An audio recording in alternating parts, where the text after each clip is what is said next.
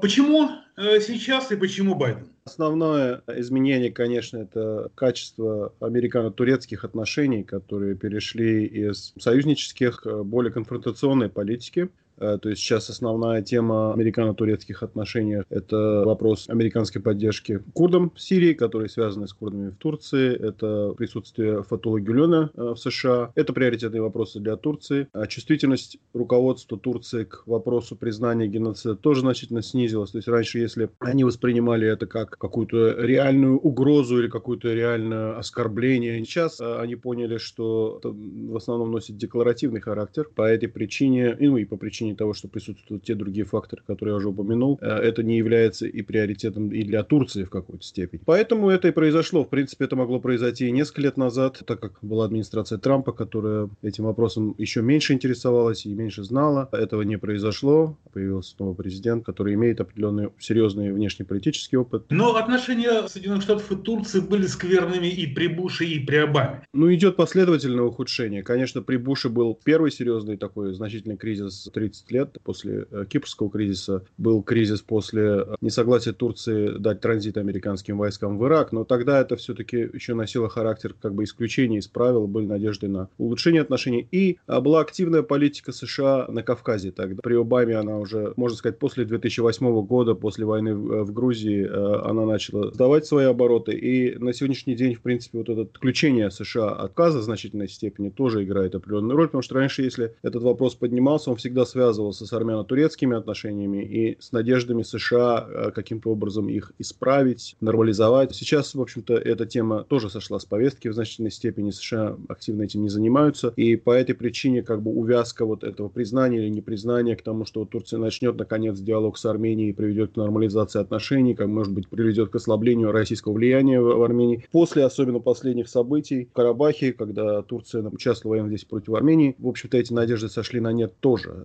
попытки администрации США как-то увязывать признание или непризнание геноцида с нормализацией армяно-турецких отношений сейчас не кажутся такими актуальными. Э, но, тем не менее, сейчас как бы происходит два одновременных процесса. Да? То, что вы сказали, ну, условно говоря, конец порыва 2008 года с примирением и с урегулированием отношений, а с другой стороны, послевоенные а, процессы, связанные с разблокированием коммуникаций э, и с какими-то объективными попытками сближения всех участников этого Южно-Кавказского и вообще Большого Кавказского сюжета. А как они увязаны? Рассказывает. Общий э, кавказский сюжет напоминает э, возвращение, скажем так, ситуации столетней давности, борьбы э, за сферу влияния э, между, в первую очередь, между Россией и Турцией. США, такое впечатление, активно не участвуют в этом процессе. По-прежнему, естественно, есть э, серьезные отношения с Грузией, но они тоже имеют достаточно ограниченный характер. И, учитывая эту ситуацию, этим малым странам Южного Кавказа, Армении, Грузии, Азербайджану, они, э, в принципе, находят себя достаточно уязвимым состоянии, потому что если был период вот такого разрядки в отношениях региональных держав, э, и было как бы такое беневалентное присутствие Запада, которое помогало Кавказу, которое как бы сдерживало и Турцию, и Россию, а сейчас, в принципе, вот опять-таки э, мы видим это по примеру, особенно 2020 года войны, когда впервые постсоветской истории страна, член НАТО и страна, э, которая извне бывших советских республик участвовала в боевых действиях на территории одной из бывших советских республик, или двух бывших советских республик. Ну, участвовал не напрямую все-таки. Ну, как не напрямую? Как раз напрямую.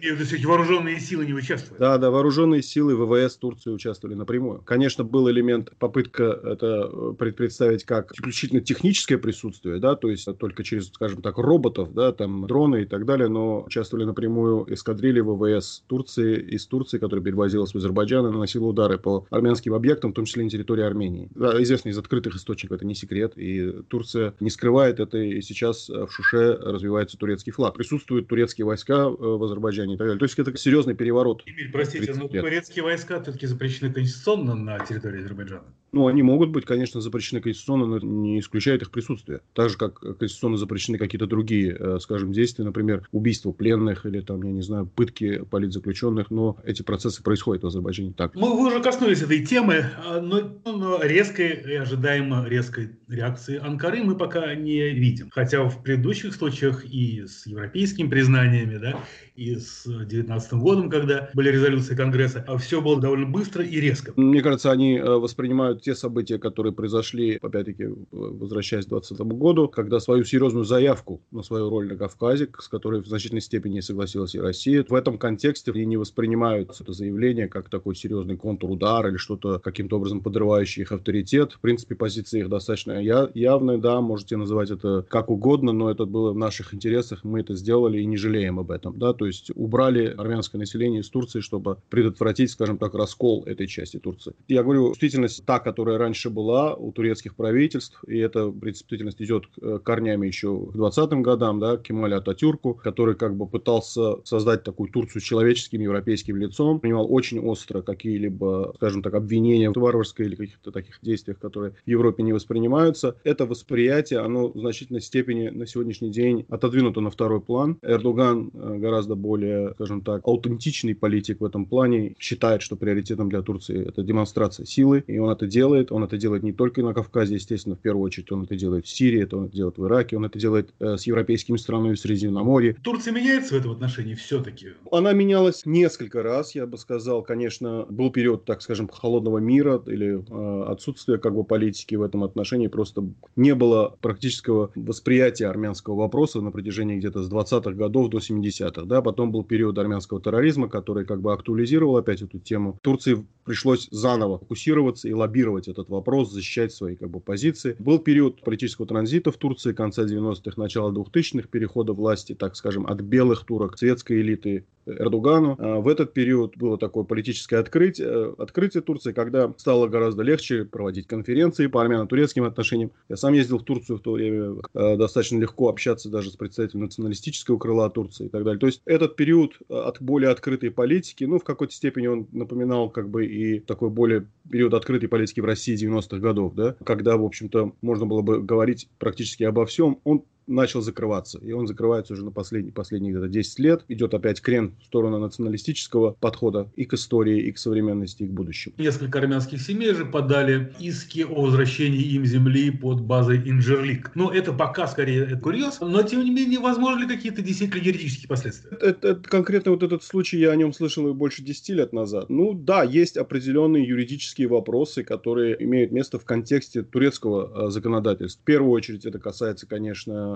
имущество до сих пор достаточно богатой армянской общины Стамбула. А есть, э, как известно, в Стамбуле самая дорогая недвижимость в Турции. Насчет Инджерлика там тоже действительно есть определенные... Ну, в принципе, в Турции, как и во многих странах, много культурных слоев. Вот эти вопросы, они будут возникать и подниматься, но это будет на уровне, а, скажем так, внутритурецкого пересмотрения истории, прав и так далее. Конкретно какого-то прецедента для более глобального иска страны, я не знаю, армян или армянского правительства или каких-то других представителей армян армян в отношении Турции я не вижу на основании этой декларации. Это больше имеет характер памяти об истории событий, использования этого примера геноцида как, наряду с другими примерами геноцида известными, естественно, как урок для человечества. После не значит следствия, но тем не менее премьер-министр Никола Пашинян как будто бы приурочил фактически начало предвыборной кампании и отставку с поста премьер-министра. Буквально он это сделал через несколько часов после а, выступления Байдена. Это как-то может отразиться на внутриполитических раскладах предвыборных в Армении? Я не думаю. Конечно, внутренняя повестка Армении намного более, скажем так, насыщенная. Но те события, опять-таки, я возвращаюсь к события 2020 года, нанесли очень серьезный удар по системе координат армян в принципе, особенно граждан Армении. Мы говорим о том, что около 4 тысяч армян погибло. В контексте США это практически полмиллиона человек, да, или там, я не знаю, взять Россию, это,